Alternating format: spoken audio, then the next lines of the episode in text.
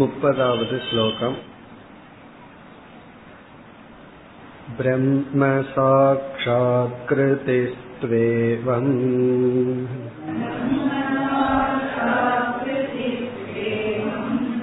विचारेण विना नृणाम्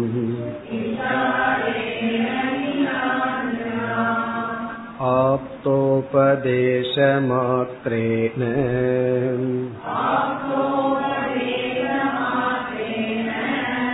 न सम्भवति कुत्रचित्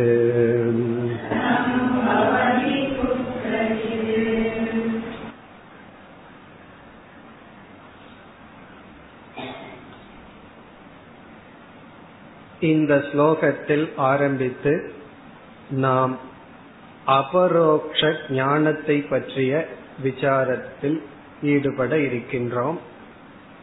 ஐம்பத்தி மூன்றாவது ஸ்லோகம் வரை முப்பதிலிருந்து ஐம்பத்தி மூன்று வரை அபரோக்ஷ ஞானம் இதற்கு முன் பரோக்ஷ ஞானத்தை பற்றிய விசாரத்தை செய்தோம். இப்பொழுது அபரோக்ஷ ஞானம் பரோக்ஷ ஞானம் என்பது ஒரு முறை வார்த்தையில் வாக்கியத்தில் கூறினால் உடனே நமக்கு ஏற்பட்டு விடும். கூறுபவர் ஆப்தராக இருக்க வேண்டும். அதாவது சரியான அறிவை உடையவராகவும் சரியாக கூறுபவராகவும் இருக்க வேண்டும். சுருக்கமாக கூறினால் உண்மையை சொல்பவராக இருக்க வேண்டும். பொய் சொல்பவராக இருக்கக்கூடாது. உண்மை சொல்பவர் ஒரு முறை அவர் வாக்கியத்தை நம்மிடம் கூறிவிட்டால் உச்சரித்து விட்டால் நமக்கு ஞானம் ஏற்பட்டு விடும் இது பரோக்ஷ ஞானம். ஆத்ம விஷயத்தில் அபரோக்ஷ ஞானம் என்பது அதுவும் ஒரே ஒரு முறை நீதான் பிரம்மன் தத்துவமசி என்று ஒரு முறை உபதேசித்து விட்டால் அது நமக்கு புரியுமா என்ற கேள்வி வரும் பொழுது அப்படி ஒரே ஒரு வாக்கியத்தை ஒரு முறை கேட்டு புரிதல் என்பது ஒரு விதிவிலக்காக இருக்கின்றது.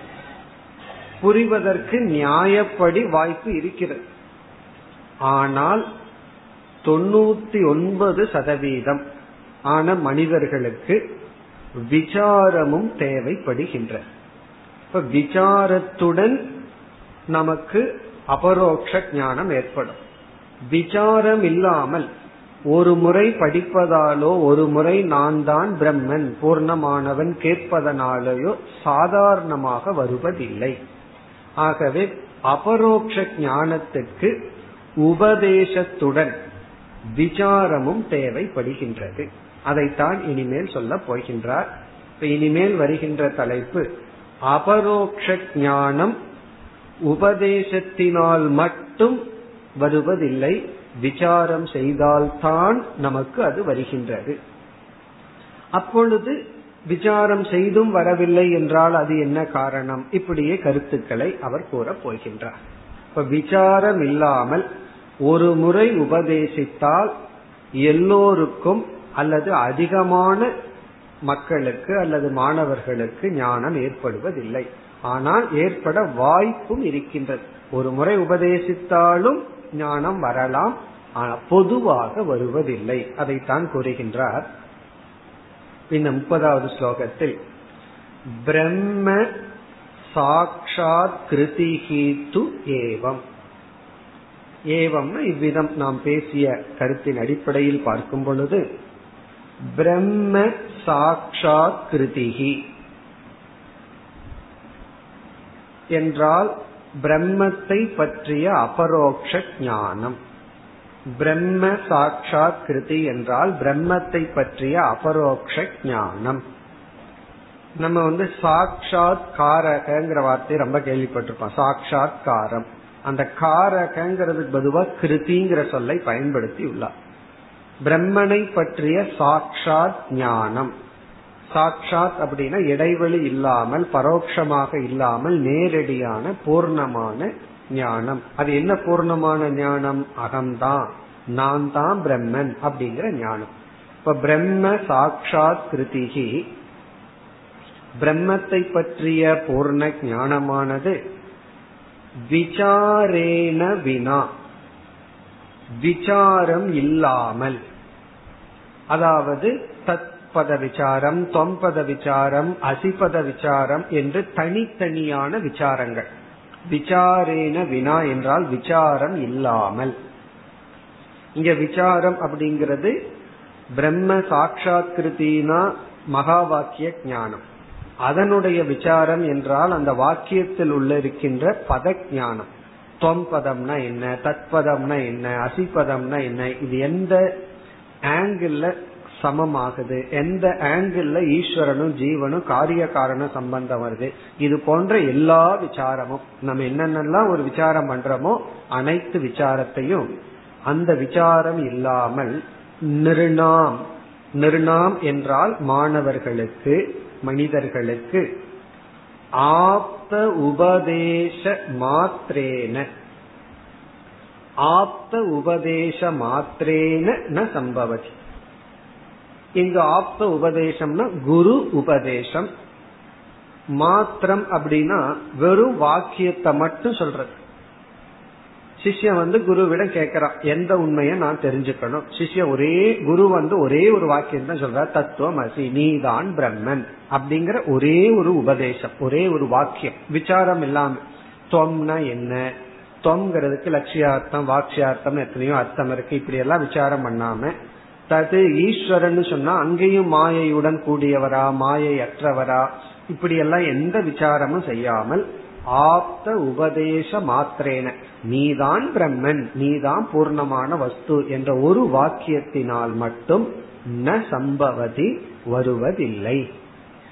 இந்த வருவதில்லை ந சம்பவதிங்கிறது சப்ஜெக்ட் வந்து பிரம்ம சாட்சாத் கிருதி.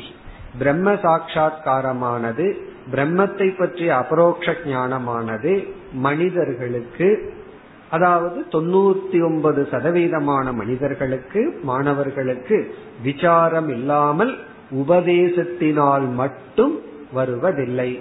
குத்திரச்சித்து குத்திரச்சித் அப்படிங்கிற வார்த்தை எதை குறிக்கின்றதுன்னா விதிவிலக்கா இருப்பவர்களுக்குத்தான் உபதேச மாத்திரேன சம்பவதி. விசாரம் இல்லாமலேயே விதிவிலக்கா இருக்கிறவங்களுக்கு தான் அது சம்பவிக்குது. சாதாரண மனிதர்களுக்கு சம்பவிப்பதில்லை. குத்திரச்சித் அப்படின்னா எந்த இடத்திலும். இப்ப எந்த இடத்திலும் சொல்றது வந்து விதிவிலக்கா ஒன்று ரெண்டு இருக்கலாமே தவிர சாதாரணமாக பொதுவாக அப்படின்னு குத்திரச்சித் அப்படின்னா நார்மலி. நார்மலின்னு சொல்லும் போதே அப்நார்மலா ஏதோ ஒன்னு இருக்குன்னு அர்த்தம். அதை நம்ம இங்க விட்டுறோம். என்னைக்குமே எக்ஸம்ஷன் டசன் ப்ரூவ் லா அப்படின்னு சொல்லுவார்கள். ஒருவனுக்கு வந்து கையில ஆறு விரல் இருந்ததுன்னா அதுதான் மனுஷனுக்கு விரல்னு சொல்லக்கூடாது. அது விதிவிலக்கு. அந்த விதிவிலக்கு வந்து மனுஷன் கையில அஞ்சு விரல் இருக்கு அப்படிங்கிற நியதிய வந்து டிஸ்ப்ரூவ் பண்ணார். அப்படி விதிவிலக்கா இருக்கிறவங்க தான் அவர்களுக்கு வந்து ஒரு முறை குரு உபதேசம் பண்ண உடனே பிடிச்சிடும் அப்படி பிடிச்சாலும் கூட பிறகு சொல்ல போறார் அவங்க ஏற்கனவே எப்பவோ விசாரம் பண்ணி வச்சிருப்பாங்க. ரெடியா இருக்கு கட்ட காஞ்சிருக்குன்னு அர்த்தம். ஏற்கனவே ரொம்ப காஞ்சி ரெடியா இருக்கு. அவர்களுக்கும் ஒரு காலத்துல விசாரம் நடந்திருக்கும் அப்படின்னு அர்த்தம். அது பிறகு சொல்ல போற. அதாவது எப்படியும் விசாரம் பண்ணாதான் இந்த அபரோக்ஷ ஞானம் நமக்கு ஏற்படும். இப்ப இந்த ஸ்லோகத்துல அறிமுகப்படுத்தி விட்டார். இதுவரை பரோக்ஷ ஞானத்தை பற்றி பேசி நம்ம சென்ற வகுப்புல பார்த்தோம் பரோக்ஷ ஞானத்துக்கு விசாரம் அவசியம் இல்லைன்னு பார்த்தோம். விசாரம் தேவையில்லை தேவையில்லாமலேயே இந்த ஞானம் வந்துடும் ஒருவர் ஒரு வாக்கியத்தை சொல்லி அதுல நமக்கு நம்பிக்கை இருந்துட்டா ஞானம் வந்துடும் அங்க போய் விசாரம் பண்ண வேண்டிய அவசியம் இல்லை விஷ்ணு மூர்த்தி வருதுன்னு சொன்னார். விஷ்ணு மூர்த்தி இப்படி இருக்கும். அந்த சத்துவமூர்த்திக்கு என்னென்னலாம் ஆபரணங்கள்? இதுக்கு வந்து என்ன விசாரம் இருக்கு? வேதத்தின் மீது நம்பிக்கை இருந்தா வேதம் சொல்லதே நம்ம நம்புறோம் அவ்வளவுதான். இதோட ஞானம் வந்தாச்சு. ஆனால் அபரோக்ஷ ஞானம் அப்படி அல்ல. விசாரம் இல்லாமல் அது ஏற்படாது அப்படின்னு சொன்னார். இனிமேல் வருகின்ற பகுதியெல்லாம் இந்த அபரோக்ஷ ஞானத்துக்கு விசாரம் வேணும்னு சொன்னார். ஆகவே அந்த விசாரத்தை பற்றிய விசாரம் நடைபெற இருக்கிறது. அந்த விசாரம் பண்ணியும் எனக்கு வரலைன்னா என்ன? அந்த விசாரத்துக்கு என்னென்ன பிரதிபந்தங்கள் என்று அந்த விசாரத்தை மையமாக கொண்டு பேச போகிறார். ஏன்னா விசாரம் தான் அபரோக்ஷ ஞானத்திற்கு காரணம்னு சொல்லி விட்டார் அதை பற்றி இனி பேசுவார். ஆகவே நம்முடைய தலைப்பு வந்து அபரோக்ஷ ஞானம். அடுத்த ஸ்லோகம்.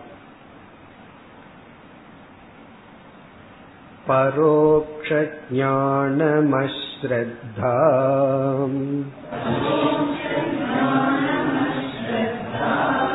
प्रतिबध्नाति नेतरत्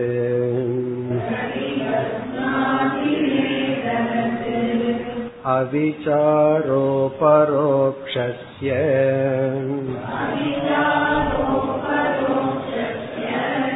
ज्ञानस्य प्रतिबन्धकः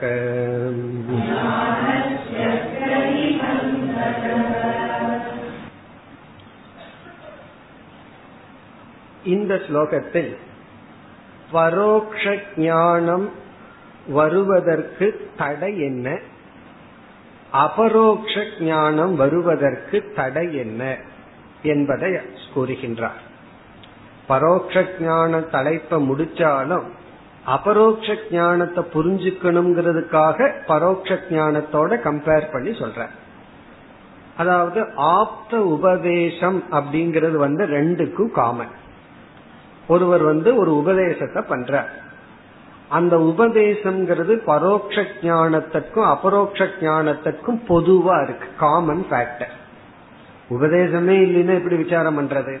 ஆகவே அது விசாரம் பண்றதோ புரிஞ்சுக்கிறதுக்கோ உபதேசம் வேணும். காது கொடுத்து கேட்கணும் யாராவது நமக்கு ஏதாவது ஒண்ணு சொல்லணும். அந்த உபதேசம்ங்கிறது காமனா இருக்கு. அந்த உபதேசத்தை கேட்டு பரோட்ச ஞானம் வராம இருக்கிறதுக்கு என்ன தடை? அபரோக்ஷ ஞானம் வராம இருக்கிறதுக்கு என்ன தடை? அதத்தான் சொல்ற முதல் வரியில உபதேசத்தை நம்ம கேட்டும் பரோட்ச ஞானம் வருவதற்கு என்ன தடை? அதை கூறுகின்றார். பரோக்ஷ ஞானம் அஸ்ரத்தா பிரதிபத்னாகி. பரோக்ஷ ஞானம் வருவதற்கு அஸ்ரத்தா ஸ்ரத்தையின்மை நம்பிக்கையின்மை பிரதிபத்னாதி தடையாக இருக்கின்றது. உபதேசமே வரல அப்படின்னா அதை பத்தி இங்க பேச்சல. உபதேசத்தை கேட்டும். ஒருவர் வந்து நமக்கு ஒரு வாக்கியத்தை சொல்லியாச்சு. வாக்கியம்ங்கிறது பிரமாணம். அந்த பிரமாணத்தை நம்ம அணுகியும் பிரமாணம் நம்மிடம் வந்தும் நமக்கு பரோட்ச ஞானம் வரவில்லை என்றால் அதற்கு தடை அஸ்ரத்தா. அந்த வாக்கியத்தில் நம்பிக்கை இன்மை ஒருவர் ஒன்ன சொல்ற அந்த ஸ்டேட்மெண்ட் தான் இங்க பிரமாணம். இங்க நம்ம கவனமா கவனிக்க வேண்டித்தது ஞானத்துக்கான காரணத்தை பத்தி இங்கு பேசவில்லை. ஞானத்துக்கான காரணத்தை தான் பிரமாணம்னு சொல்றோம். அந்த பிரமாணம் இருந்தும் ஞானம் வரவில்லை என்றால் அதத்தான் பிரதிபந்தம்னு சொல்றோம். இந்த பிரதிபந்தம் பிரமாணத்துக்கு பிரதிபந்தமா இருக்கு. இங்க பிரமாணம் என்ன? பரோட்ச ஞானமாக இருக்கட்டும் அபரோக்ஷ ஞானமாக இருக்கட்டும் பிரமாணம் வந்து வாக்கியம்தான். சப்த பிரமாணம். சப்த பிரமாணம் ரெண்டு ஞானத்துக்கும் சப்த பிரமாணம் தான் ஆனா பரோட்ச ஞானமே ஒருத்தனுக்கு வரலினா அந்த சப்த பிரமாணத்துல இவனுக்கு ஸ்ரத்த இல்லை. ந இதரது வேற தடை இங்க இருக்கிறதுக்கு வாய்ப்பில்லை அப்படின்ற ஸ்ரத்தை ஒண்ணுதான் தடை. இதுல இருந்து என்ன தெரியுது? பரோட்ச ஞானம் எனக்கு இல்லாட்டி பரவாயில்ல அபரோக்ஷ ஞானம் இருந்தா போதும்னு சொல்ல முடியாது. பரோட்ச ஞானமே இல்லாதவனுக்கு எப்படி அபரோக்ஷ ஞானம் வரும்? அப்படின்னா பரோட்ச ஞானம் வர்றதுக்கே தடையா இருக்கிறது ஸ்ரத்தை. இங்க ஸ்ரத்திலேயே ப்ராப்ளம்னா அப்புறம் எப்படி அபரோக்ஷ ஞானத்தை பத்தி பேச முடியும்? பரோட்ச ஞானமே நமக்கு வராது. அப்ப ஸ்ரத்தைங்கிற ஒரு பெரிய தடையிலிருந்து மேல வரணும். ஃபர்ஸ்ட் அப்படி பரோட்ச ஞானத்துக்கு தடையாக பிரதிபத்னாதின தடை செய்வது அஸ்ரத்தா ஸ்ரத்த இன்மை இங்க அஸ்ரத்தா குத்திர. எந்த இடத்துல அஸ்ரத்தா என்றால் ஆப்த வாக்கிய ஆப்த உபதேசத்தில் அல்லது வேத வாக்கியத்தில் அல்லது பிரமாணத்தில். அதனாலதான் இந்த தடை இருக்கே அது பிரமாணத்துக்கு ஈக்குவலான ரோலை பிளே பண்ணுது. ஒரு பிரமாணம் ஞானத்தை கொடுக்கணும். அந்த பிரமாண ஞானத்தை கொடுக்கிற சக்தி அதுக்கு இருந்தாலும் அது பிரமாணம்ங்கிற புத்தி நம்ம இடத்துல இருந்தா தான் அது சக்தியை கொடுக்கும். ஆகவே உன்னை பிரமாணத்தை பிரமாணம்னு ஆக்குறது பாதி பர்சன்ட் நம்ம கையில் இருக்கு. இனி ஒண்ணு அதற்குரிய ரியாலிட்டி இப்போ ஒரு ரூபத்தை பார்க்கணும்னா கண்ணு தான் பிரமாணம். அது காதா இருக்கிறதுக்கு சான்ஸ் இல்லை. இப்ப கண்ணுக்குத்தான் ரூபத்தை பற்றிய ஞானத்தை கொடுக்கிற சக்தி இருந்தாலும் அந்த கண் பிரமாணம்ங்கிற ஸ்ரத்த நம்ம கிட்ட இருந்தா தான் ஞானம் ஏற்படும். இல்லைன்னா அது ஞானமா நமக்கு ஏற்படாது. அவ்விதம் பரோக்ஷ ஞானத்திற்கு தடை செய்வது அஸ்ரத்தா.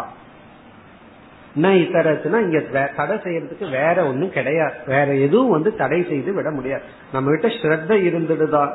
பிரமாணம் இருந்தால் பரோட்ச ஞானம் வந்தாச்சு.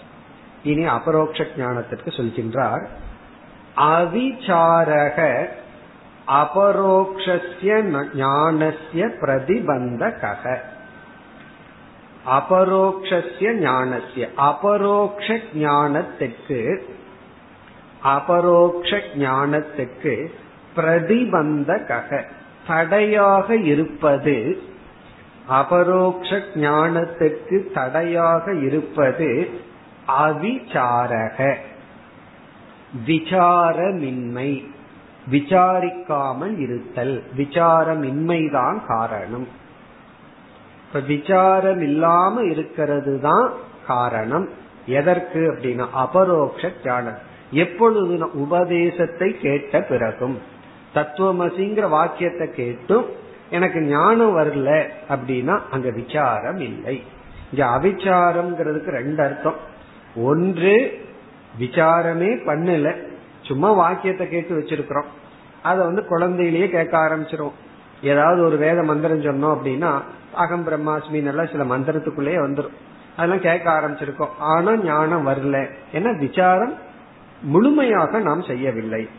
அல்லது அல்ப விசார. இந்த நெஞ்சுங்கிறது இருக்கு. நான் அப்படிங்கிற நெகட்டிவ் பல அர்த்தம் இருக்கு. ஒன்னு வந்து அபாவார்த்தே இனி ஒன்னு அல்பார்த்தே.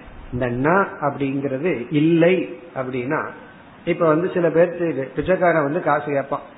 நம்ம காசு இல்லைன்னு சொல்லுவோம். அதனோட அர்த்தம் என்ன? காசே இல்லையா? உனக்கு போடுற அளவு இல்லை. அப்படின்னு அர்த்தம். ஏன்னா இப்ப எல்லாம் அவங்க கேக்குறதே பத்து ரூபாய் இருபது ரூபா தானே. யாராவது ஒரு ஐம்பது விசாவா கேக்குறாங்க. அப்படி அல்பார்த்தே அப்படின்னா இப்ப வந்து கிணத்துல தண்ணியே இல்லை அப்படின்னு சொன்னா ஒரு டிராப் இல்லைன்னு அர்த்தம் இல்லை ஏதோ கொஞ்சம் இருக்கு அல்பமா இருக்கு. அல்லது அபாவம் முழுமையாகவே இல்லை. அப்படி அவிச்சாரகன்னா இந்த இடத்துல போதிய அளவு விசாரம் பண்ணாதது காரணம். அல்லது விசாரமே பண்ணாமல் இருத்தல். இப்ப அவிச்சாரம் தான் பிரதிபந்தம். விசாரம் செய்யாம இருக்கிறது தான் காரணம் பிரதிபந்தம். எதற்குனா அபரோக்ஷ ஞானத்துக்கு இப்ப என்னதான் உபனிஷத் வாக்கியத்தை கேட்டாலும் அந்த வாக்கியமே நமக்கு அபரோக்ஷ ஞானத்தை கொடுப்பதில்லை. ஆனா அதுக்கு அந்த ஸ்டேட்டஸ் இருக்கு சக்தி இருக்கு. அந்த வாக்கியத்துக்கு டைரக்டா ஞானத்தை கொடுக்கிற சக்தி இருக்கு. இந்த தடை வந்து அந்த சக்தியை வெளிப்படுத்தாம பண்ணுது இந்த தடை வந்து என்ன பண்ணுது? அதற்குள் இருக்கிற சக்தியை காட்டாமல் அது தடைப்படுத்துகிறது. தடைனாவே பிரதிபந்தத்துக்கு லட்சணமே அதுதான். அது இருக்கு அதனால அது செயல்பட முடியாது. இந்த அக்னிக்கு கூட சொல்லுவாங்க. ஏதோ ஒரு மணி இருக்கான் அந்த மணி அக்னியில போட்டா அக்னி வந்து எரியாதான். அது உஷ்ணத்தை கொடுக்காதான். சந்திரகாந்தி மணின்னு ஏதோ சொல்லுவார். சாஸ்திரத்துல எல்லாம் சொல்லப்பட்டு. அப்ப அந்த இடத்துல அந்த பிரதிபந்தம் அக்னியினுடைய சொரூபத்தை வெளிப்படுத்தாமல் தடைப்படுத்துகிறது. அந்த மணியை எடுத்துட்டோம் அப்படின்னா அக்னி அதனோட உஷ்ணத்தை காட்டிடும்.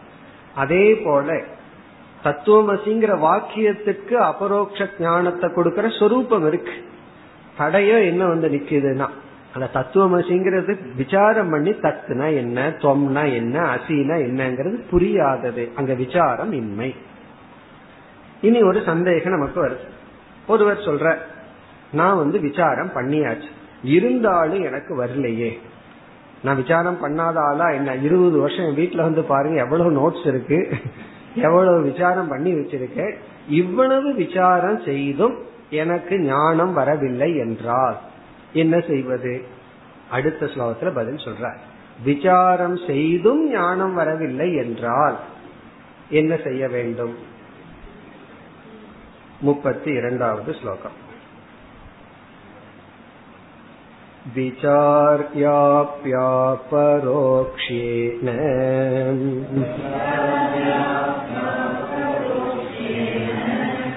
ब्रह्मात्मानं न वेत्ति चेत् आपरोक्ष्यावसानत्वात्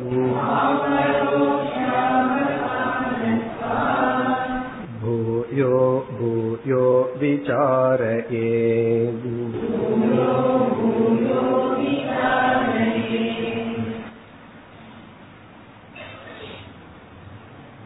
விசாரம் செய்தும் அபரோக்ஷ ஞானம் வரவில்லை என்றார்.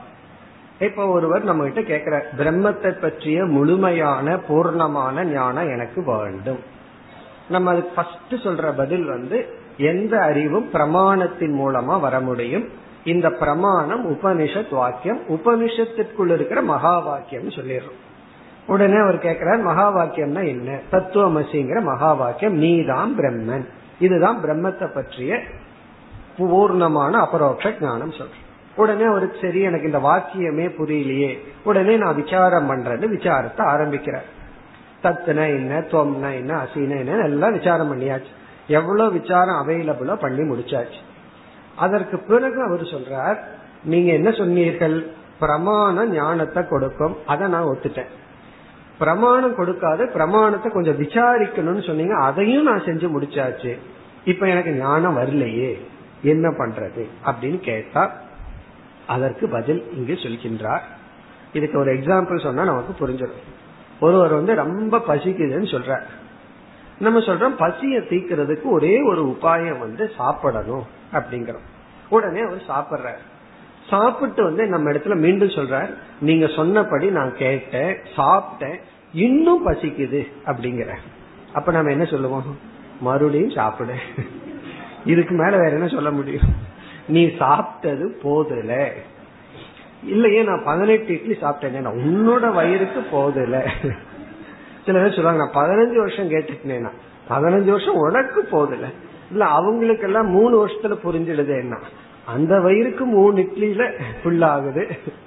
உங்க வயிறுக்கு பதினெட்டு இட்லி போதில்லை அப்ப என்ன பண்ணணும்னா ஒரே ஒரு உபாயம் ஒன்றுதான் ஒன்றை அடையிறதுக்கு உபாயமா இருக்கு. அதை செய்தும் அடையலைன்னா அதைத்தான் மீண்டும் செய்யணும். வேற செய்யக்கூடாது. வேற ஒண்ணு செய்யறது கிடையாது.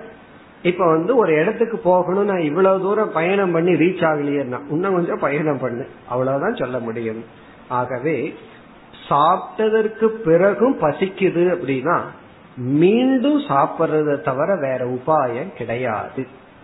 அதே போல விசாரம் பண்ணியும் புரியல அப்படின்னா மீண்டும் விசாரம் செய்ய வேண்டும். அது எவ்வளவு காலம் அப்படின்னு ஒரு கேள்வி வருது. எவ்வளவு காலம் விசாரம் பண்ணணும்னா ஒரு நியமம் இருக்கு. பல பரியந்தம். அந்த பலனை அடையிற வரைக்கும். விசாரத்தினுடைய பலனை அடையிற வரைக்கும் விசாரம் பண்ணணும். அதனாலதான் அது அதிகாரிக்கு அதிகாரி மாறுபடும். ஒவ்வொருக்கு ஒருவர் மாறுபடும். ஒருவருக்கு நாலஞ்சு வருஷம் படிச்சா புரிஞ்சிடும் ஒருவருக்கு பதினஞ்சு வருஷத்துக்கு அப்புறம் தான் சில பேர்த்துக்கு ரெண்டு கோர்ஸ் அட்டன் பண்ணதுக்கு அப்புறம் சொல்லுவார்கள் இப்பதான் எப்படி கேட்கணும்னு தெரியுது.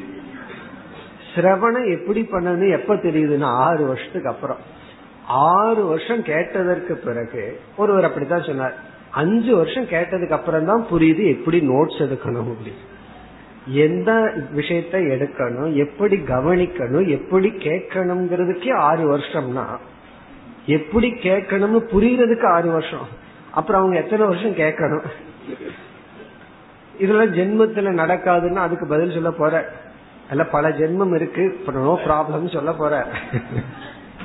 அதெல்லாம் அப்படியே கேரி ஃபார்வர்ட் பண்ற அக்கௌண்ட்ஸ்ல அதெல்லாம் பண்ணலாம்னு சொல்ல போற. அதான் இனிமேல் நம்முடைய மேஜர் டாபிக் ஆகவே இங்க என்ன சொல்ற விசாரம் பண்ணியும் புரியல அப்படின்னா விசாரத்தை தவிர எக்ஸ்ட்ரா ரூட் வேற ரூட் கிடையாது. விசாரம் தான் அப்படின்னு சொல்றாரு. இத சில பேர்த்துக்கு இதை புரிய வைக்கிறது ரொம்ப கடினமா இருக்கு. ஏன்னா பலர் வந்து இதே கேள்வியை திரும்ப திரும்ப கேட்பார்கள். ஒரே கேள்வி வேற லாங்குவேஜ் மாறுமே தவிர இதே கருத்து தான் நான் என்ன பண்ணணும் என்ன பண்ணணும்? நம்ம சொல்ல இது என்ன பண்ணிட்டு இருக்கீங்களோ அதை பண்ணுங்கன்னா இல்லையே நான் பண்ணிட்டு இருக்கிறது ஒன்றும் நடக்கலையே அப்படின்னு சொல்லுவோம் சோ எல்லாத்துக்கும் ஒரு சேஞ்ச் சில பேர் வந்து ஒரு கோயிலுக்கு சென்று கொண்டு இருப்பார்கள். அந்த கோயில்ல வந்து பூஜை பண்ணி பண்ணி பலன் கிடைக்காது. அவங்களுக்கு வந்து சொல்லுவாங்க இந்த சுவாமி சரியில்லை வேற சுவாமியை மாத்துன்றாங்க குருவாயூர் போன பத்தாவது திருப்பதி போகணும்னு யாருக்கு? கேரளால இருக்கிற ஆளுகளுக்கு. இங்க இருக்கிறவங்களுக்கு திருப்பதி போகாத கேரளா குருவாயூர் போன்னு சொல்லுவார். ஆளை மாத்தணும். காட மாத்தி ஆகணும். தேவதைய மாத்துறது போல இவர்கள் வந்து பலர் இப்ப நான் வந்து பல நாள் தியானம் பண்றேன். மனசு அமைதி அடையில என்ன பண்றதுன்னா நம்மளுடைய பதில் வந்து அதே தியானத்தை தொடர வேண்டும் அப்படின்னு அது அவங்களுக்கு புரியுறது அதை நான் பண்ணியாச்சே எனக்கு வரலையே. இப்ப நமக்கு அவங்க என்ன புரிஞ்சுக்கணும் நம்ம? வரல அப்படின்னா வேற மார்க்கம் கிடையாது. விசாரம் பண்ணியே வரலனா வேற ஏதாவது பண்ண வரப்போதும். அப்ப நம்ம என்ன பண்ணும்? மீண்டும் விசாரத்தை தொடரணும். இவ்வளவு வருஷம் படிச்சு கோபம் போகலையே என்ன பண்றதுன்னா? மறுபடியும் படிப்போம். மறுபடியும் அதே ஜபத்தை பண்ணுவோம். மறுபடியும் அதே வேல்யூ மெடிடேஷன் பண்ணுவோம். செய்தும் வரலையேன்னா செய்தே வரலைன்னா வேற ஏதாவது பண்ண இருக்கிறதும் போயிடும் அப்ப அதைத்தான் தொடரணும். இங்க கருத்து வந்து தொடர்ச்சி. பொறுமையாக அதையே தொடர வேண்டும். அந்த தொடர்ச்சி எவ்வளவு வரைக்கும்னா ஆ மரணம் அடுத்த ஸ்லோகத்துல வரப்போ மரணம் வரைக்கும் அது செஞ்சுதான் ஆகணும். இல்லையே அப்படின்னா அதுக்கு மேல என்னங்கிறத பிறகு நம்ம பார்ப்போம். இப்ப இந்த இடத்துல வந்து ஒரு முக்கியமான கருத்து சாதாரண கருத்து மாதிரி நமக்கு தெரியுது. ஆனா பலருக்கு வருகின்ற மேஜர் டவுட் என்னன்னா நான் எதை பண்ணிட்டு இருக்கிறேனோ அதை செய்தும் எனக்கு பலன் வரலைன்னா என்ன பண்றதுன்னா பலருக்கு அதை மாத்தணும்னு தோணும். ஆனா மாத்த கூடாது அதையே தொடர வேண்டும். மீண்டும் மீண்டும் செய்ய வேண்டும். அதுதான் சொல்ற. விசாரிய அபி. விசாரிய அபினா விசாரம் செய்தும். விசாரிய அபி ஆபரோக்ஷேன பிரம்மாத்மானம் ந வேத்தி சே. வித்யாரண்யர் ரொம்ப கிளவரா சொல்லிட்டார். அந்த அபரோக்ஷ ஞான சுரூபத்தையே சொல்லிட்டார். பிரம்மாத்மானம். பிரம்மத்தை ஆத்மாவாக ஆபரோக்ஷேன மிக தெளிவாக ந வேத்தி சேத் அறியவில்லை என்றால். பிரம்மாத்மானம்னா பிரம்மத்தை ஆத்மஸ்வரூபமாக ஆபரோக்ஷேன. அதுதான் அபரோக்ஷ ஞானம். மிக மிக அபரோக்ஷமாக ந வேத்திச்சே ஒருவன் அறியவில்லை என்றால். எப்பொழுது விசாரிய அபி சென்ற ஸ்லோகத்துல கூறிட்டார் விசாரம் இல்லாம இருக்கிறதா தடைன்னு சொன்னார். இப்ப இங்க அவரே கான்ட்ரடிக்ட் பண்றார். அந்த தடை நீக்குவதற்கான விசாரம் என்ற சாதனையை செய்தும் வரவில்லை என்றார். கடைசி பகுதி பூயோ பூயோ விசாரையே மீண்டும் மீண்டும் விசாரம் செய்ய வேண்டும். விசாரம் செய்தும் அபரோக்ஷ ஞானம் ஏற்படவில்லை என்றால் நமக்கு மார்க்கம் மீண்டும் மீண்டும் விசாரம் செய்தல். பிறகு இரண்டாவது பதில முதல் பகுதியில ஏன் அப்படிங்கிற காரணத்தை சொல்ற விசாரம் பண்ணி புரியல அப்படின்னா மீண்டும் விசாரம் பண்ணணும்னு சொல்றதற்கு என்ன காரணம்? அது கூறுகின்றார். அதாவது நான் பார்த்தேன் எனக்கு தெரியல. நல்லா தெரியணும்னா என்ன பண்ணணும்னா நல்லா பாரு. அப்படித்தானே சொல்லுவோம். மீண்டும் பாரு. கண்ணை கசக்கி பாருன்னு சொல்லுவோம்ல மீண்டும் பாரு. பார்த்தும் தெரியலனா கண்ணாடி போட்டு பாரு. ஆனா பாக்குறத தவிர வேற மார்க்கத்தை நம்ம உபதேசிக்க முடியாது. நான் பார்த்து என்ன கலர்னு தெரிஞ்சுக்கணும் என்ன எழுதியிருக்குன்னு தெரிஞ்சுக்கணும்னு முடிவு பண்ணுனா பார்த்து தான் பார்த்தும் தெரியலையேன்னா நல்லா பாருன்னு சொல்லணும். நல்லா பார்த்து தெரியலனா நீ வந்து மறுபடியும் நல்லா பாருன்னு சொல்லலாம். அதுக்கு மேல வேற ஒன்னும் சொல்ல முடியாது. அவர் நல்லா நல்லா போது நாமளும் அந்த நல்லா நல்லாவை சேர்த்துட்டு தான் இருக்கணும். வேற வழி கிடையாது. ஏனென்றால் பார்க்கறது பார்க்கிறது கண்ணுனால மட்டும்தான் முடியும். சரி என்னொன்னால கண்ணுல பார்த்து புரியல தெரியலன்னா வேணா காதுல ட்ரை பண்ணுன்னு சொல்ல முடியாது. அதே போல இங்க அபரோக்ஷ ஞானத்திற்கு விசாரம் ஒண்ணுதான் மீன்ஸா இருக்கு. ஏன்னா விசாரம் வந்து அபரோக்ஷ ஞானத்துல கல்மினேஷன் ஆவதனால். அதுல அது முடிவதனால். விசாரம் இறுதியாக அபரோக்ஷ ஞானத்தில் முடிவடைவதனால் அந்த விசாரத்தை தவிர வேற ஒன்றும் செய்ய முடியாது. அதத்தான் சொல்ற ஆபரோக்ஷ அவசானத்துவாத் அவசானத்துவம் அப்படின்னா கல்மினேஷன் எண்ட் முடிவு. இந்த விசாரத்தினுடைய முடிவு விசாரத்தினுடைய இறுதி பலன் அவசானம் ஆபரோக்ஷ அது அபரோக்ஷ ஞானத்தில் முடிவடைவதனால். அவசானத்துவத்தின முடிவது எதுனா விசாரம். விசாரம் அபரோக்ஷ ஞானத்தில் முடிவடைவதனால் விசாரத்தினுடைய ஃபைனல் எண்டு வந்து அபரோக்ஷ ஞானம். அதனால நீ விசாரத்தை தான் பண்ணியாகணும் வேற வழி கிடையாது. ஆபரோக்ஷ அவசானத்துவாத்னா விசாரம் அபரோக்ஷ ஞானத்தில் இறுதி பெறுவதனால் நீ வந்து விசாரம் பண்ணியும் புரியலனா வேற மார்க்கம் இல்ல மீண்டும் விசாரம் பண்ணா அது அபரோக்ஷ ஞானத்துல போய் முடிஞ்சிடும் அப்படின்னு சொல்ற. இதிலிருந்து எதுவரை அபரோக்ஷ விசாரம் பண்ணணும்னா அபரோக்ஷ ஞானம் வரும் வரை. சில பேர் சில லாஜிக்க பயன்படுத்துவார்கள். இத்தனை வருஷம் ஒருவர் வந்து பதினஞ்சு வருஷம் விசாரம் பண்றாருன்னு வச்சுக்கோமே. நம்ம சொல்றோம் பதினஞ்சு வருஷம் நீங்க விசாரம் பண்ணியாச்சு மீண்டும் விசாரம் பண்ணுங்க அப்படின்னா பதினஞ்சு வருஷத்துக்குள்ள வராத ஞானம் இனி நான் பண்ண போற ரெண்டு வருஷத்துலயோ மூணு வருஷத்துலயோ வந்துருமா? அப்படின்னு விசா அப்படி ஒரு லாஜிக் இருக்கு கேட்பார்கள். அதுக்கு நம்ம என்ன பதில் சொல்லணும்? இந்த கிணறு தோன்ற பதில் சொல்லணும். அறுபது அடியில தண்ணி வரும்னா ஐம்பத்தஞ்சு அடி வெட்டி தண்ணி வரலையே ஐம்பத்தஞ்சு அடி வரா வராத தண்ணி நீ அஞ்சு அடியில வந்துருமா அப்படின்னா நம்ம என்ன சொல்லணும்? அஞ்சு அடியில தான் வரும். ஏன்னா நீங்க ஐம்பத்து ஐம்பது அடி பண்ணி வச்சிருக்கீங்களே அது வீண் போகாதுன்னு சொல்ல போற வித்யாரண்யர். அப்படி எனக்கு பதினஞ்சு வருஷத்துல வராத விசாரம் கடைசி அஞ்சு வருஷத்துல வந்துருமா அப்படின்னா நீ ஏற்கனவே கேள்விப்பட்டிருக்க இந்த சப்த வட நியாயம்.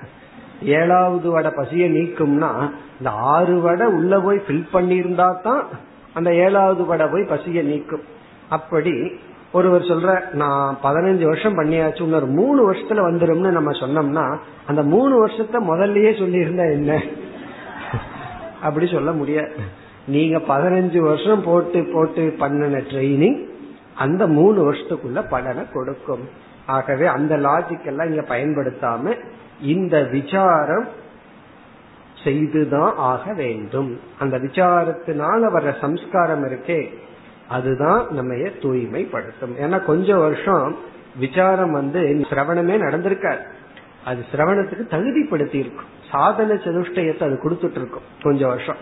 ஏன்னா விசாரம் பண்ணாதான் தெரியுது இந்த தகுதி எல்லாம் நமக்கு இருக்கணும் அப்படின்னு சொல்லி. சில பேர் தகுதியுடன் போய் பார்ப்பார்கள். விசாரத்துல தெரியும் நம்ம நம்ம எரியாமல் இந்த தகுதி நமக்கு வந்திருக்கு. சில பேருக்கு உள்ள போய்தான் தெரியும் இந்த தகுதியை நம்ம வர வச்சுக்கணும் அப்படி. அப்படி விசாரம் ஃபர்ஸ்ட் தகுதியை கொடுக்கும். பிறகு வந்து சித்த ஏகாகிரதா மன ஒருமுகப்பாட்டை கொடுக்கும். ஒரு விதமான தியானம் போல இருக்கும் கிளாஸ் அதற்கு பிறகுதான் கொஞ்சம் கொஞ்சமா வேலை செய்ய ஆரம்பிக்கும். நம்ம வந்து தர்மத்தின் மீது பற்று வந்து தர்மத்தை பின்பற்ற பின்பற்ற வேலை செய்யும். ஆகவே விசாரத்தை மீண்டும் செய்வதை தவிர வேறு மார்க்கம் கிடையாது. இப்படி சொன்ன உடனே அடுத்த கேள்வி நமக்கு எப்படி வரும்? சாக மட்டும் செய்யணுமா? அப்படின்னு ஒரு கேள்வி வரும். ஆம் அப்படின்னு பதில் சொல்ற. வேற வழி கிடையாது. செய்துதான் ஆகணும் அப்படின்னு சொல்கின்றார் முப்பத்தி மூன்றாவது ஸ்லோகம். விசாரயன்னா மரணம். नैवात्मानं लभेत चेत् जन्मान्तरे लभेतैव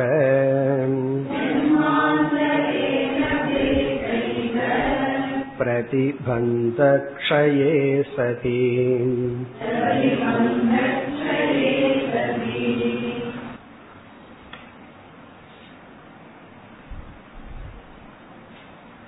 விசாரம் என்பது நமக்கு கண்டிப்பாக தேவை.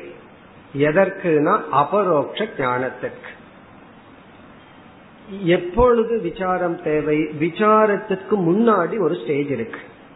அது வந்து உபதேசம். சாஸ்திர உபதேசம் அப்படிங்கிறது பிரமாணம். அந்த பிரமாணம் ஞானத்தை கொடுக்காம இருக்கிறதுக்கு என்ன காரணம் தடை என்னன்னா நம்ம விசாரம் செய்யாமை. அது தடைன்னு பார்த்தோம். அப்ப இங்க வந்து இனி ஒரு ஸ்டெப் அறிமுகப்படுத்துறார்.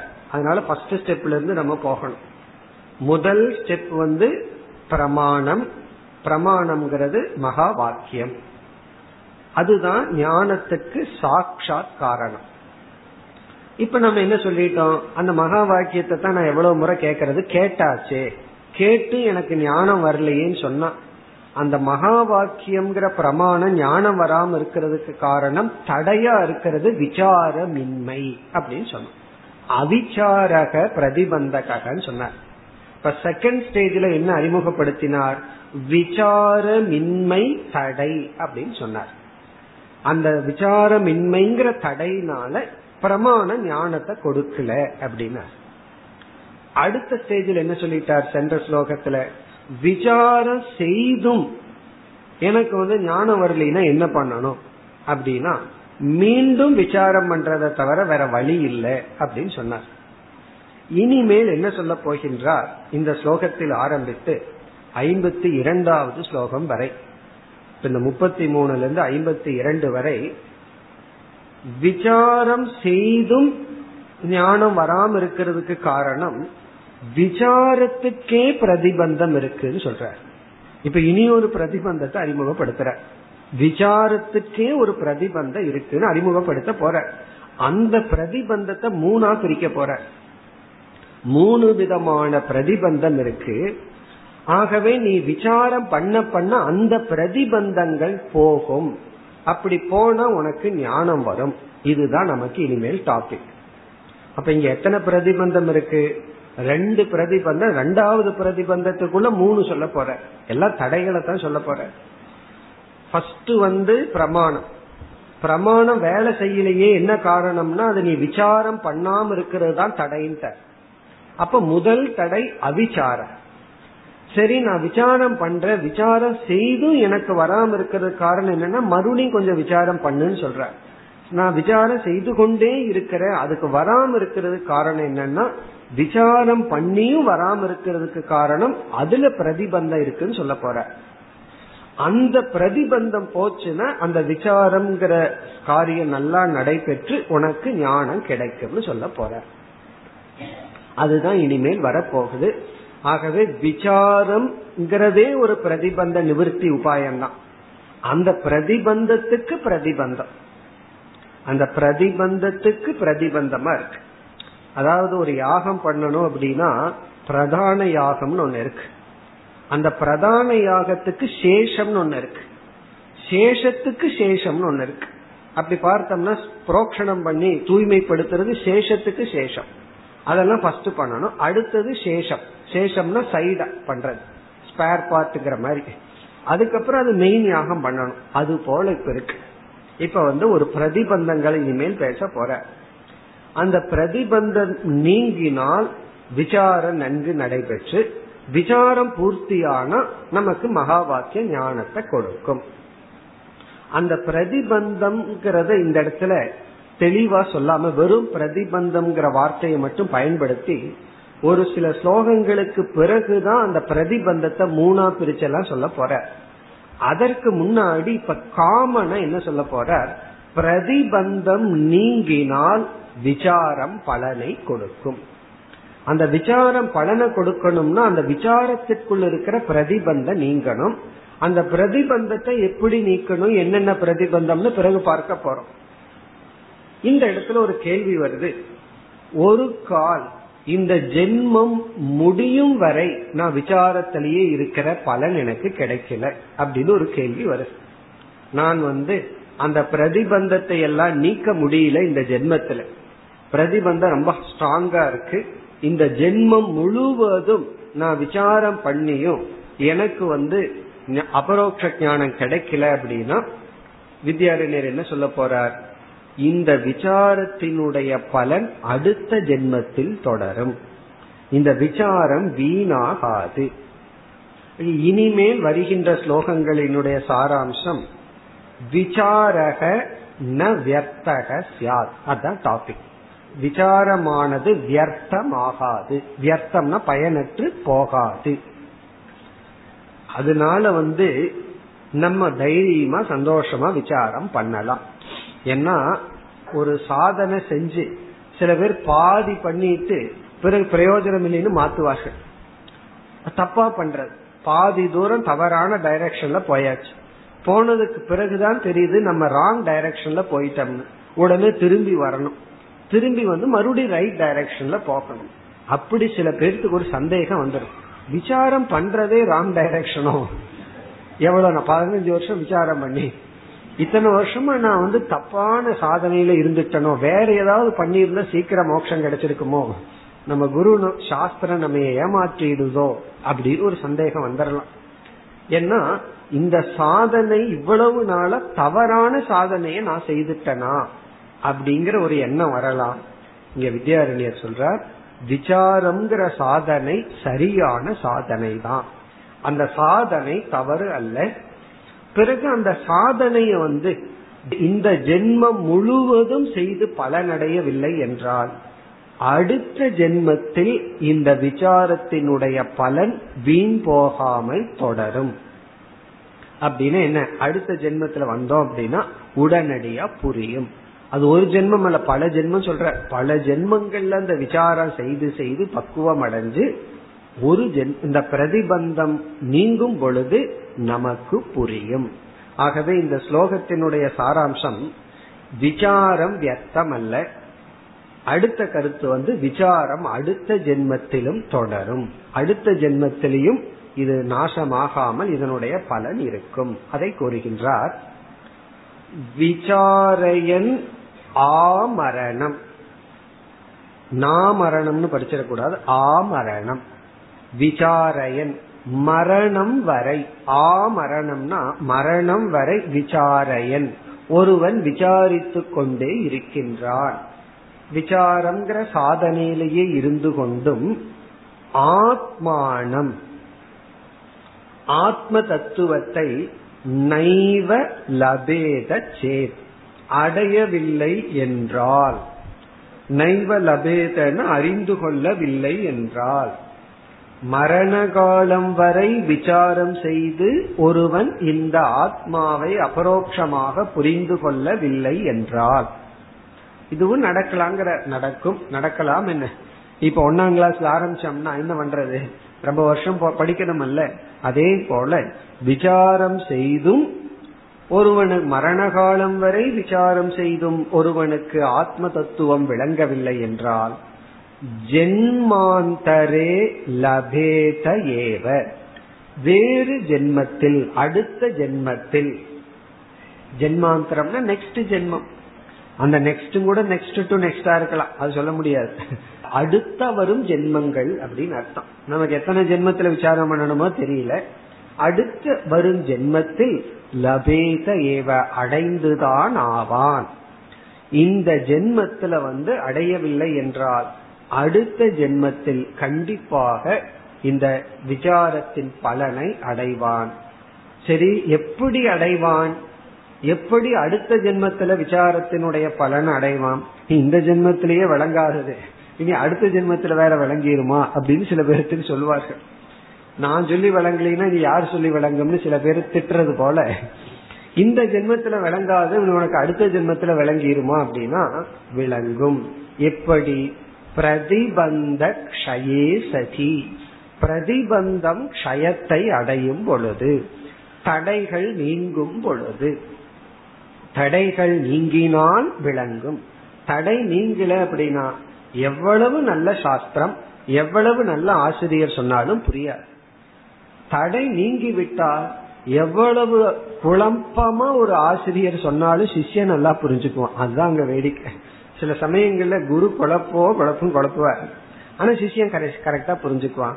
சில சமயம் எவ்வளவு தெளிவா சொன்னாலும் நீங்க ரொம்ப குழப்புகிறீர்கள் சொல்லுவார்கள். அப்ப நீ என்ன பண்றதுன்னா அது குழப்பம் வந்து உபதேசத்துல இருக்கா அதை கேட்கிற நம்ம தலையில இருக்கா ரிலேட்டிவ் மாறி மாறி இருக்கும். சில சமயம் உபதேசத்துல இருக்கலாம் சில சமயத்துல வந்து நம்ம தலையில இருக்கலாம். ஆனால் பிரதிபந்தம் நீங்கினால் தடை நீங்கினால் லபேத ஏவ கண்டிப்பாக அறிந்து கொள்வார்கள். இப்ப ஜென்மாந்தரத்தில் இந்த ஜென்மத்துல விளங்காட்டியும் இதனுடைய பலன் அடுத்த ஜென்மத்தில் வந்து இருக்கும். ஜென்மாந்தரம்னு சொல்லும் போது உடனே நீங்க யாரு அடுத்த ஜென்மத்தை பத்தி எல்லாம் பேசுறதுக்கு? ஜென்மாந்தரம் சொல்லும் போது அது அலௌகிக விஷயமாயாச்சு. அடுத்த ஜென்மத்திலையும் இப்ப செய்யற பலன் தொடருங்கிறதுக்கு அது நாம யாரு சொல்வதற்கு? இப்ப நம்ம கேட்டுலாம் வித்யாரண்யரிடம். நீங்கள் யார்? அடுத்த ஜென்மத்தை பற்றி எல்லாம் பேசி அதுல தொடருங்கிற விஷயத்தை எல்லாம் சொல்வதற்கு உடனே ஸ்ருதி பிரமாணத்துக்கு செல்கின்றார். வியாசரையும் அழைத்து விடுகின்றார். பிரம்மசூத்திரத்துல வியாசரும் உபனிஷத்தும் இந்த கருத்தை கூறுகின்றது. இது என்னுடைய கருத்து அல்ல. இது வந்து எதற்குனா?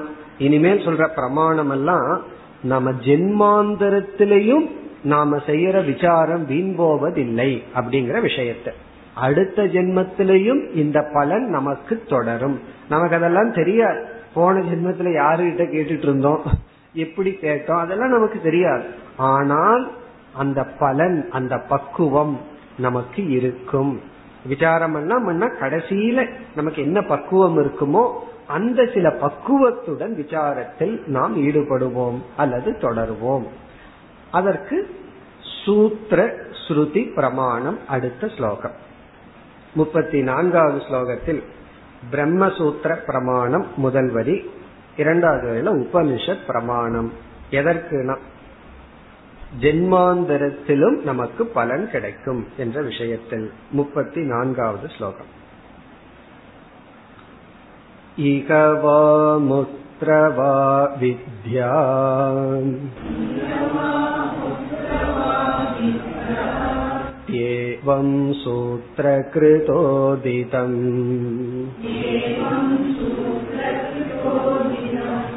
शृण्वन्तोऽप्यत्र बहवः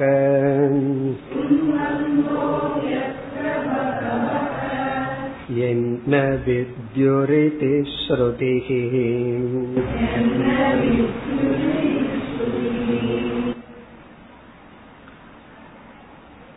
முதல் வரியில் வியாசருடைய பிரம்மசூத்திரத்தை பிரமாணமாக குறிப்பிடுகின்றார். வியாசர் மிக தெளிவாக விசாரம் செய்து கொண்டிருந்தால் அதனுடைய பலன் ஈக. முதல் சொல் ஈகவா. இந்த லோகத்திலேயே அமுத்திரவா வித்யா. அடுத்த ஜென்மத்திலேயோ அடைவோம். வித்யான ஞானம். இந்த ஞானத்தை இகலோகத்திலேயே அல்லது அடுத்த ஜென்மத்திலேயோ கண்டிப்பாக அடைவோம். விசாரம் இந்த ஜென்மத்திலேயே பலனை கொடுக்கலாம் அல்லது அடுத்த ஜென்மத்திலும் பலனை கொடுக்கலாம். இகவா அமுத்ரவா அப்படின்னு பிரம்மசூத்திரத்தில் வியாச பகவான் கூறியுள்ளார். தத் தர்ஷனாத் நாங்க ஒரு ஹேது கொடுத்திருக்க. தத் தர்ஷனாத்னா அவ்விதம் நாம் உபனிஷத் வாக்கியங்களில் பார்ப்பதனால் என்று ஒரு உதாகரணத்துடன் வியாச பகவான் வந்து அங்கேயும் அந்த சூத்திரத்துல பிரதிபந்தே க்ஷயேன்னு சொல்லியிருக்கார். பிரதிபந்தம் நீங்கும் பொழுது ஐகிகம் அபி அப்பிரஸ்துத பிரதிபந்தே தத் தர்ஷனாத்ங்கிறது அங்க சூத்திரம். அதாவது இகலோகத்திலேயோ அல்லது பரலோகத்திலேயோ வித்யாவை நம்ம அடையலாம். எப்பொழுதுனா பிரஸ்துத பிரதிபந்தே. இந்த பிரதிபந்தமானது க்ஷயம் அடையும் பொழுது தடைகள் நீங்கினால் கண்டிப்பாக நாம் அடையலாம். இங்கோ அல்லது பிறகோ. இப்படி சொன்ன உடனே சரி அடுத்த ஜென்மத்துல பார்க்கலாம்னு சொல்லக்கூடாது. அதுக்காக அல்ல. சில பேர் வந்து இந்த பசங்க மாதிரி ரொம்ப டஃபா இருக்கு. அடுத்த செமஸ்டர்ல பாக்கலாம்னா அடுத்த செமஸ்டர்ல இதே ஆள் தானே போய் உட்கார போறான். அதை ஒழுங்கா இப்பவே முடிக்கலாமல்ல? அப்படி அடுத்ததுல பாக்கலாங்கிற எண்ணம் வரக்கூடாது.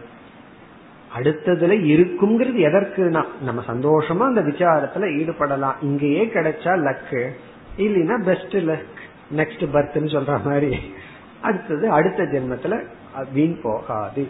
இகவா அமுத்திரவா வித்யா இத்தியேவம் இவ்விதம் சூத்திர கிருதா உதிதம். சூத்திர கிருதா சூத்திரம் செய்யப்பட்டவரால் உதிதம் சொல்லப்பட்டுள்ளது. சூத்திர கிருத்து யாரு? வியாச பகவான். வியாச பகவானால் உதிதம் அப்படின்னா கூறப்பட்டுள்ளது. வியாச பகவானால் தன்னுடைய பிரம்மசூத்திரத்தில் இவ்விதம் கூறப்பட்டுள்ளது. சரி வியாசருக்கு தான் என்ன ரைட் இருக்கு இப்படி எல்லாம் சொல்றதுக்கு? வியாசர் யாரு? எதை விளக்கியுள்ளார்? எந்த வாக்கியத்தை நிர்ணயம் செய்தார்? உபனிஷத் வாக்கியத்தை தான் நிர்ணயம் செய்து கூறியுள்ளார். ஆகவே உபனிஷத் வாக்கியத்தை இரண்டாவது வரியில் கூறுகின்றார். இது நமக்கு தெரிஞ்சதான் கடோபனிஷத்தில் வந்துள்ளது. ஸ்ருண்வந்தக அபி அத்திர பகவக ந வித்யுகு. அங்க உபனிஷத்துல. சுருண்வந்தோபி பகவோ ந வித்யுகோ. ஆச்சரியோ வக்தா குசலோசிய லப்தா. அப்படின்னு அங்க வந்திருக்கு. ஸ்ருண்வந்தக அபி. அதாவது விசாரம் பண்ணி சாஸ்திரத்தை கேட்டா புரியும். அஞ்ஞானம் வரும் அப்படின்னு சொல்லிட்டு விசாரம் பண்ணவங்களுக்கும் புரியாதுன்னு உபனிஷத்தை சொல்லு கேட்கணும்னு சொல்லியாச்சு உபனிஷத். ஸ்ரோத்தவியக சொல்லியாச்சு. அப்படின்னு என்ன இந்த சாஸ்திரத்தை கேட்கணும் விசாரம் பண்ணணும்.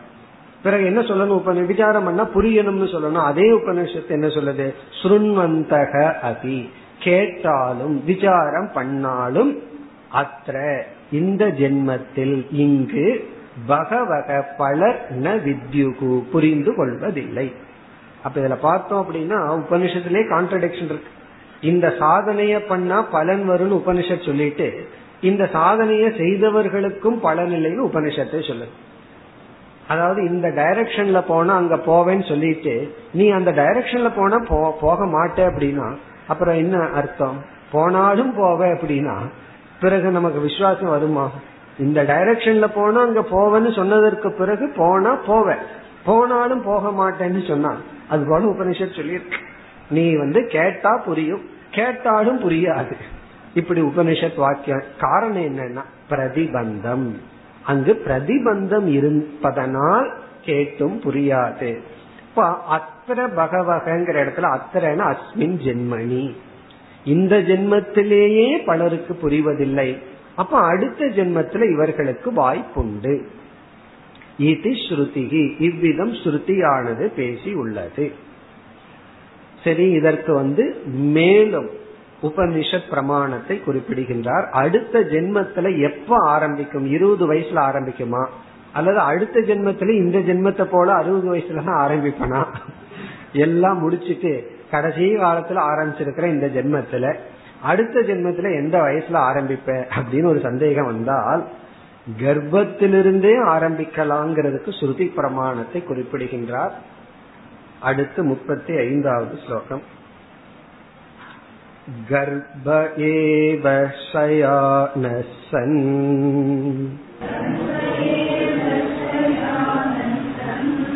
वामदेवोऽवबुद्धवान्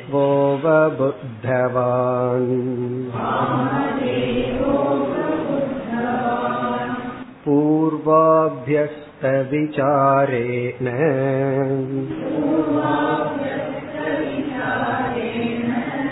यद्वदध्ययनादिशो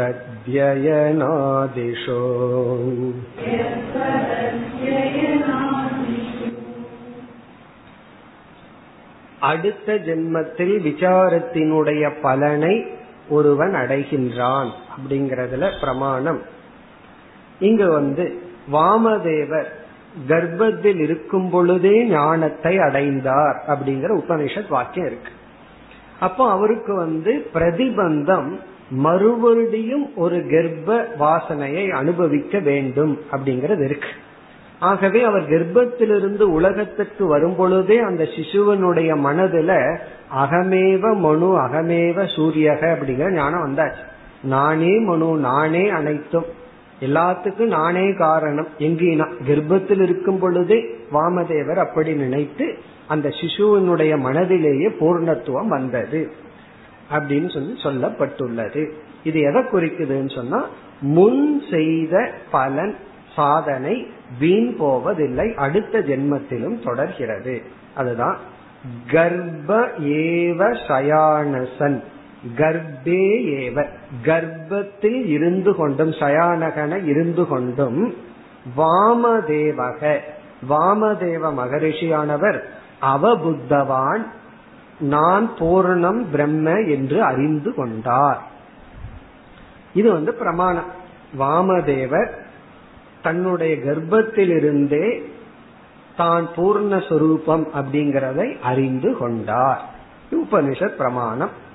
அதை இரண்டாவது வரையில விளக்குகின்றார். பூர்வ அபியஸ்த விசாரேன. ஏன் ஏன் அறிந்து கொண்டார்னா முன் அபியாசம் செய்த விசாரத்தினால். அதான் கேது. அவர் அறிந்ததற்கு காரணம் முன் ஜென்மங்களில் செய்த விசாரத்தின் பலனால். பிறகு இவ்வளவு விசாரம் பண்ணி ஏன் கர்ப்பத்துல அப்படின்னு சொன்னா அதுக்கு பிறகு சொல்ல போறார். ஒரு விதமான பிரதிபந்தம் அது. அந்த பிரதிபந்தத்தை அறிமுகப்படுத்த போறார். ஏன் வந்து பூர்வ கர்ப்பத்திலிருந்து வெளியே வந்து ஏதாவது பிரதிபந்தம் நீங்கன்னா பரவாயில்ல. கர்ப்பத்துல போய் போக வேண்டிய நிலை ஏற்பட்டது அதற்கு ஒரு பிரதிபந்தத்தை சொல்லுவார். அந்த பிரதிபந்தம் நீங்கியவுடன் அவர் கர்ப்பத்திலேயே அறிந்து கொண்டார். பிறகு பிராக்டிக்கல் எக்ஸாம்பிள் சொல்றார். அதை அடுத்த ஸ்லோகத்துல தான் விளக்குவார். எதுவது அத்தியனாதிஷு வேத அத்தியனம் செய்வது போல. இது இனி ஒரு எக்ஸாம்பிள் வேத அத்தியனம் செய்வது போலன்னு இனி ஒரு உதாகரணம் கொடுக்கிறார். அதாவது முன் செய்தது பின் தொடரும் அப்படிங்கிறதுக்கு. அந்த எக்ஸாம்பிளை அடுத்த ஸ்லோகத்தில் விளக்குகின்றார். அதை நாம் அடுத்த வகுப்பில் பார்ப்போம். ॐ पूर्णमधपूर्णमिधं पूर्णात्पूर्णमुदच्छते पूर्णस्य पूर्णमादाय पूर्णमेवावशिष्यते ॐ शान्ति शान्ति शान्तिः